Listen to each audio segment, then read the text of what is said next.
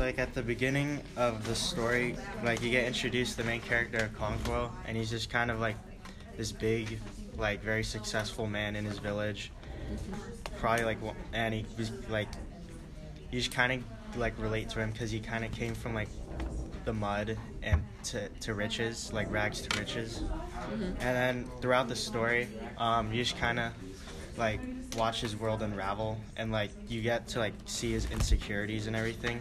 And I was pretty insecure about like um, just kind of like laziness, or like how people will perceive him, like if he's not strong. Yeah. Something like that. Yeah, his insecurity like um, comes through like the default that his father was just like this very lazy man, and like he doesn't want to become his father, and like it, he, he perceives his father's laziness as weakness, mm-hmm. and he spends his whole life trying to defy that um, perception of him based on his father. So he says at the beginning his fame rested on solid personal achievement, so he was like well known for the fact that he like succeeded and was like he won that like wrestling match against this like famous wrestler. So like his goal was just to be like the strongest, the best, uh, mm-hmm. kind of just to defy that whole perception. Yeah, which kind of caused problems for him because he couldn't like his weakness to weakness to him was emotion. He couldn't feel emotions or express emotion, so that kind of caused issues in his character throughout the book. So like he thought we like weakness was his insecurity, and I think that's what like brought up him becoming a very angry, violent man, where um he would like hit his wives, and he wouldn't show them much emotion compared to like the other um, men in their uh, like I guess group who would like cherish their wives, and their wives wouldn't be like scared to be around them. Yeah. He doesn't show emotion because like he thinks that that like shows weakness, and he didn't like weakness, so he never really shows emotion. Yeah.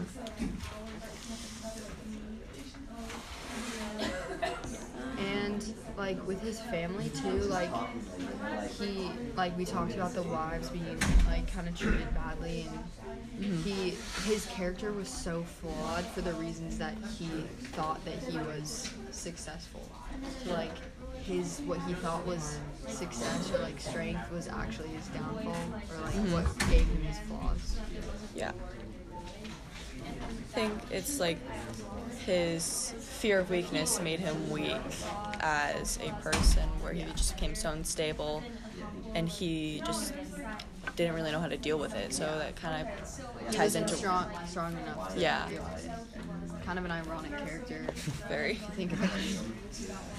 Do you guys know anyone like Okonkwo or like other characters in books? There's like a person who's like so weak, but they like definitely people who um like, I had one experience with that person um back in like I, I was like in third grade and he was in fifth grade, and I, I used to go to this private school, and basically he was like a bully, mm-hmm.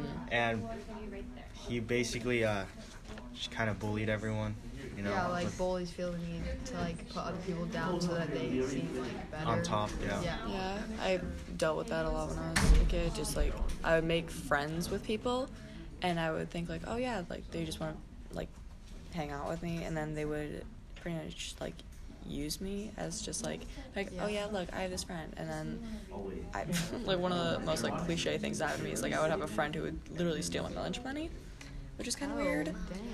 Uh, but she, the weird thing is that she would always buy me something. So she was like unstable to a point where she like she had like a heart, you could tell, but she, I guess she just wasn't like she didn't know how to deal with it. Yeah. Wait, she stole lunch money and then bought food yeah. she from would, that she would lunch buy money? She would buy herself something and then buy me something as well because she felt bad. And Okonkwo was like that with his family. Like, yeah. He like loved like his. Like, it says in the book, like, he loved his daughter, but he didn't want to, like... He was, like, proud of her. It. Yeah. But he, like, wouldn't say it. Mm-hmm. So, like, he just didn't... Like, it's kind of, like, he... It stems from pride. Like, he doesn't want to be, like, someone that will admit that he actually has feelings for someone else. Yeah. because, like, to him, feelings are weakness. Yeah. So it all kind of comes back to that, I think. Mm-hmm. Pride is, like, his main problem. But it also got him through it, too, though. Like, um, back w- when they were saying, like, when he was first starting as yam farms, um, if he didn't have that pride, I think he would have just kind of given up and become one of those lazy people. Yeah, and I that's what, yeah, like, he doesn't know how to deal with it. Like, he, pride can be a good thing, but it also can yeah. be a bad thing, because you can't really have relationships if you don't know how to. He goes too far, basically. Yeah, he goes too far. So with the proverb, uh, hold your peace, scream the priestess, her terrible voice as it echoed through the dark, uh, we can use the first step from the other podcast, which was narrative, and to like see, like look through and see all the words. And one of the words that like mostly stands out to me was um, how she, uh, the word that stands out was the word voice. I was like, well, the proverb we're talking about is the one yeah, that we wasn't it, did um, on the quick right. Wasn't it? It's it's right under. So it says, you have offended neither the gods this nor one that your she fathers, showed us. And, and when a man is at peace with his hold your peace? No, it's... That's okay. That's like... Yeah. Like when a man is at peace with his gods and his ancestors, mm-hmm. his harvest will be good or bad according to the strength of his arm. Yeah, yeah. So that's the proverb itself. The rest is just like... Yeah, so like the rep- the repetition of peace stands out. Um, where you can, no matter how, like, oh my gosh, this is really hard. Um, where you could be at peace your entire life, but your actions will have consequences. Yeah. And you can't blame anybody else except for yourself for making those choices. Yeah. I think there's different ways to interpret this proverb. Mm-hmm. Because I interpreted it more at the end, like the end was more important. His harvest will be good or bad according to the strength of his arm. So for me, it meant that um, if there's no like higher being that's gonna in, like interfere, like if the gods are on your side, kind of thing, mm-hmm. then it's up to you to succeed. You have to work for, like if you put in the work, you're gonna get good results. If you don't put in the work, you're not. And I think Okonkwo, part of his like character comes from his father, who didn't work for what he wanted. So he like wanted to work and be successful. So he kind of did the opposite. Like power isn't given to you; it's yeah. what you cre- it's what you make it to be. Yeah, exactly. To kind of build on that, I was gonna mention Okonkwo, but um, it's okay. Um, basically, like it would be good or bad determined, and it would be determined by like how hard you work, and you can kind of see that with Okonkwo, where he kind of just works the fields all day for yams, and he calls it um, a man's crop. Mm-hmm. So,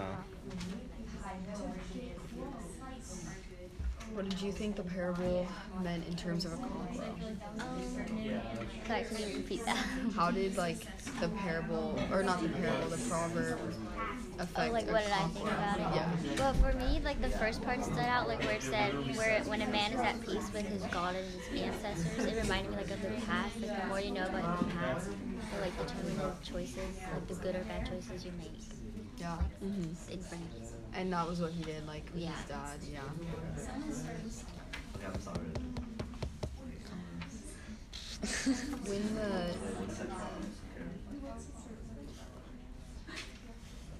It says, after the proverb, it says, you, Unoka, are known in all the clan for your weakness of your machete and your hoe. Mm-hmm. So I think it's interesting um, that kind of, not really foreshadows, but later in the book, Okonkwo uses a, a machete yeah. as a weapon, mm-hmm. um, as a sign of strength. So. When I think his that action was more of a sign of weakness for him. Mm-hmm. So I think it, based on the person and their character, their actions can be interpreted differently based on who they are, whether it's strong or weak. Yeah, you kind of see like the things that you normally use for the man's crop. Yeah. Um, the like that can later be used as a weapon. So I think. Like the reflection of how a man treats people can be reflected, or like his own I guess, I think how they were saying it is like their chi, their like soul. Mm-hmm. I think it's reflected into their crops as they, um, as if you're if you're weak, uh, you won't have good crops, and the power that you use in your tools is how strong you are. So Okonkwo was a strong farmer, so with that, his tools that he used made him made them strong weapons. But as a person, he was weaker, so his relationships weren't as stronger. Exactly. So if you kind of take the relationships and think of it as a harvest, so to speak, like a metaphor that way, then he's he's strong in areas and uh, weak in others, but for the same reasons. Yeah. Yeah. That's good.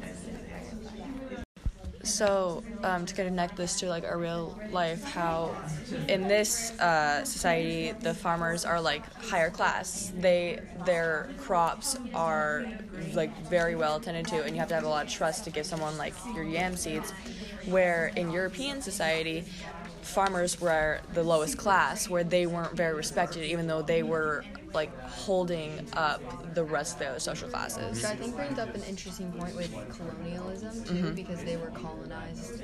Like, yeah. this, these types of societies that are represented by things fall apart mm-hmm. were colonized by the Europeans. So yeah. it kind of shows the totally different two societies that kind of had to come together, and where the Europeans had to accept the differences yeah. that they were going to be having to deal with. So I think that's important too. To build on that, um, like, I guess you can say modern Nigeria is still kind of chaotic. They're in between, like, their old ways and then colonialism, and it, I think colonialism just kind of set, like, them back, and just because it just kind of reversed their whole world, and, like, with, like, all, like, farmers and, like, business and trade, like, I don't think they were trading that much. They just kind of kept to themselves. So, like, introducing them to, like, all this new stuff just kind of I just kind of just kind of dispersed them everywhere, and they just kind of lost track. Yeah. Yeah. What do you think about that? You guys pretty much covered it. Uh, what else? I think too, like, just to kind of go off of more character, like, specific characters, like with Okonkwo, he was um, considered successful because he had achieved a lot, mm-hmm. but the most, um, but he didn't seem happy, he doesn't seem happy, he just seems like he's doing this to be revered, and um, mm-hmm. how he's perceived, not really just for his personal happiness. And for me, the happiest people I know aren't the most successful, or, like, those who, or I think it depends on what you consider successful, mm-hmm. but the happiest people I know are the ones that have built the best relationship with people and can really connect with another person, rather than they make the most money, they drive the best car, they yeah. shutting um, people off. Yeah, they don't, they cut people out of their lives because they don't they want cr- them to they, come in the way. They create their own, like, reality of happiness, where they only let them, like, where these... where these people in question, they do what's good for them, and they know what that, like, yeah. what is good for them. Where Okonkwo, he's actually trying so hard to get it out, but in reality, he's just where he doesn't let himself be, like, who he is. Yeah, which who he thinks that if he lets that happen, he'll become his father, and he'll become weak. He does what he thinks brings happiness based on what his father did, but he doesn't, but he's not actually happy yeah. through doing these things. So I think, like, finding your definition of what success really is can determine what brings you happiness. Yeah. Yeah, and, like, I feel like in order to be successful, it's okay to fear weakness because it's part of, like, the process. Mm-hmm. So it, he's just, like, not letting himself do that. Like, you have to fail to succeed, and he's he's trying so hard to, like, not fail, where he's fa- like failing. Anything he does is ironically gonna make it happen even more, yeah. where, like, you know how sometimes you'll put something off and then all of a sudden it, it like comes back, but it seems better, like, in the end. Yeah, that's kind of what it, he it's, he's doing the opposite of that. He's trying so he's focusing on it so hard to where it just it's the um, proverb that we were talking about earlier in class yeah. of um, watching. Like, it's like watching grass grow. Yeah. You don't, if you keep on looking at it, you're not going to see anything happen. But if you look away for just a little while, you're going to see a big difference. And yeah. I think he's just, he's staring at the grass. He he's trying so hard not to let the grass grow, yeah. but it's gonna do it anyways. And he says, or on page fifteen, it says it talks about Unoka and how Okonkwo didn't really have the same start in life that many people had because mm-hmm. he was so poor, and how he worked up to these um, to being successful uh, despite the disadvantages he was given. And it says, um, it was a slow and painful process, but he threw himself into it like one possessed. And indeed, he was possessed by the fear of his father's um, contemptible life and shameful death. Mm-hmm. So he was, um, he kind of lives in fear of weakness that we've talked about and just being like shamed. And he wants to have, he wants to be revered. He wants everyone to perceive him. Yeah. So he's sitting here watching the grass grow when he's letting all these relationships kind of just pass him by, and he's not really having a happy life. You could also say he's trying to like reflect that onto his own kids, where he's like, where I, I can't remember where it was. I think it was in a different chapter, but he was saying where he was talking to um, one of his sons, and he's like, when I was your age, I already had a farm. I was already doing all this. Kind of like that, um, where he's comparing himself to, he's comparing his success at a certain age to his son, but um, his son had a different start in life because of o- Okonkwo's like success. So I think that's where like starts to. And he, like, to build on that, and he even admitted, like, I think like two lines after that, that he was too young to kind of like mm-hmm. do his own farm, but he still didn't really care because he was he was kind of a, he was always afraid of laziness. Yeah. Okay, so a golden line that was found from the interview was, once you allow yourself to identify with the people in a story, then you might begin to see yourself in that story. And Okonkwo Okonkwo um, tries not to see himself in his father's story because of his weakness, and he fears weakness, so he sees himself in his own story that is the opposite of his father's. Yeah. What were your guys' golden lines? Um, one of my golden lines was, those who win tell the story, and those who are defeated are not heard. And I just kind of felt like um, that it's like uh, I don't really know how to say it, but like it's tr- like it's true, because you don't hear like people like talking about how uh, I guess like. how South America got colonized, and now there's um, like now there's Germans in there, like there's German descent in South America or Latin America, and then there's also like uh, Japan colonizing Korea, and you don't really hear about too much about that. So yeah, going off that, my one of my golden lines was, we realize and recognize that it is not just colonized people whose stories have been suppressed, but a whole range of people across the globe who have not spoken. So I think like all these stories, like we don't hear about them, like they're not very common, but we hear of our own, like the like when the United States was colonized, and we kind of like and we got our independence, like we hear what we want to hear. We don't hear the things that are hard to hear. So when um, bad things are happening, we try kind of just not to really think about that. Yeah. Um, one of my quotes I found was, "There's a reaction to reaction, and there will fr- be and there will be a further reaction to that." And I think there, and I think that's the way it will go. And until I call up, until what I call a balance of stories is secured, kind of leading on to what you said about how, like, everyone. Like, Or, like it's kind of like a chain reaction. Yeah.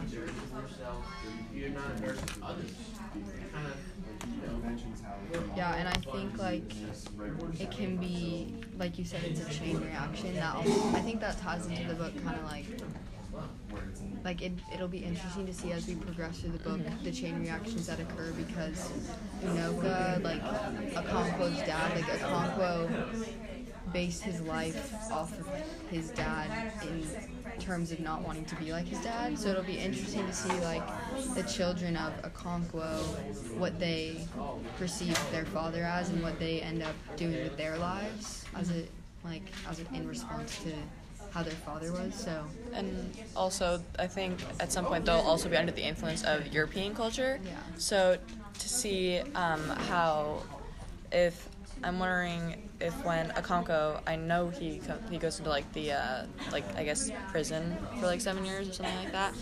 Um, I'm wondering like he's br- he's bringing up his kids to be very strong and like keep to their own ideas.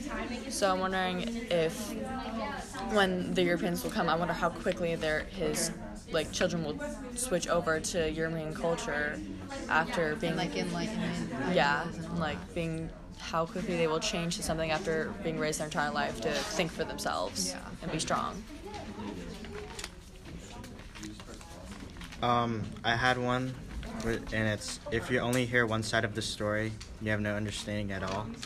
And I can't really like compare this to the text yet, but I can compare it to like, I guess like everyone's like everyday life, because I mean like there's always gonna be like arguments, and like you always you, you always hear like that one side of the story, and you just kind of get like that biased opinion. But then like I don't know if this has happened to you guys, but like like like like two years or like over like a, after like a really long time and everyone forgot about you, you finally hear like the other side of the story, and then you're like, mm-hmm. oh, okay, well, I understand why that person did that. Yeah. Like, and it's, then, I remember learning about that in history, it's the consequence of a one-sided story yeah. where you only learn one side of a, st- of a story, and um, there's always three um, parts to a, like, argument or an occurrence where it's um, one... one person's side, the other side, and then the truth, which is in the middle. Yeah. And it, and for most people, it takes a really long time to get to that middle part, whether it's it seems like a long time or it actually is a long time, yeah. which and is the consequence of having a one-sided story. I think we can just and come back and relate that to Okonkwo, just to like relate it back to the book. Like mm-hmm. um, finding the truth in between is really hard, because mm-hmm. if two people are in an argument, they don't really want to admit that they're wrong. It's hard to, for people to admit they're they're wrong. And Okonkwo never even came to the thought that he needed to admit that he was wrong. Mm-hmm. And so I think that is keeping him from what is really the truth, or yeah. the truth, so to speak, like who he really is, like who does he really want to be. Yeah, because he grew up with the side of his father that was always very, that was always in poverty, that was very, like, that would always go and drink. And we don't know drink. both sides of his father's story. Yeah, because he never, he died, so you can never really see that, so you can, so... the way we see the father in the book, we see him as like a drunk and someone who's just like always like wandering around, really doing nothing with his life. But we, because we could only see it from that point, we could never really make the conclusion in the middle of what was actually happening. Yeah. So.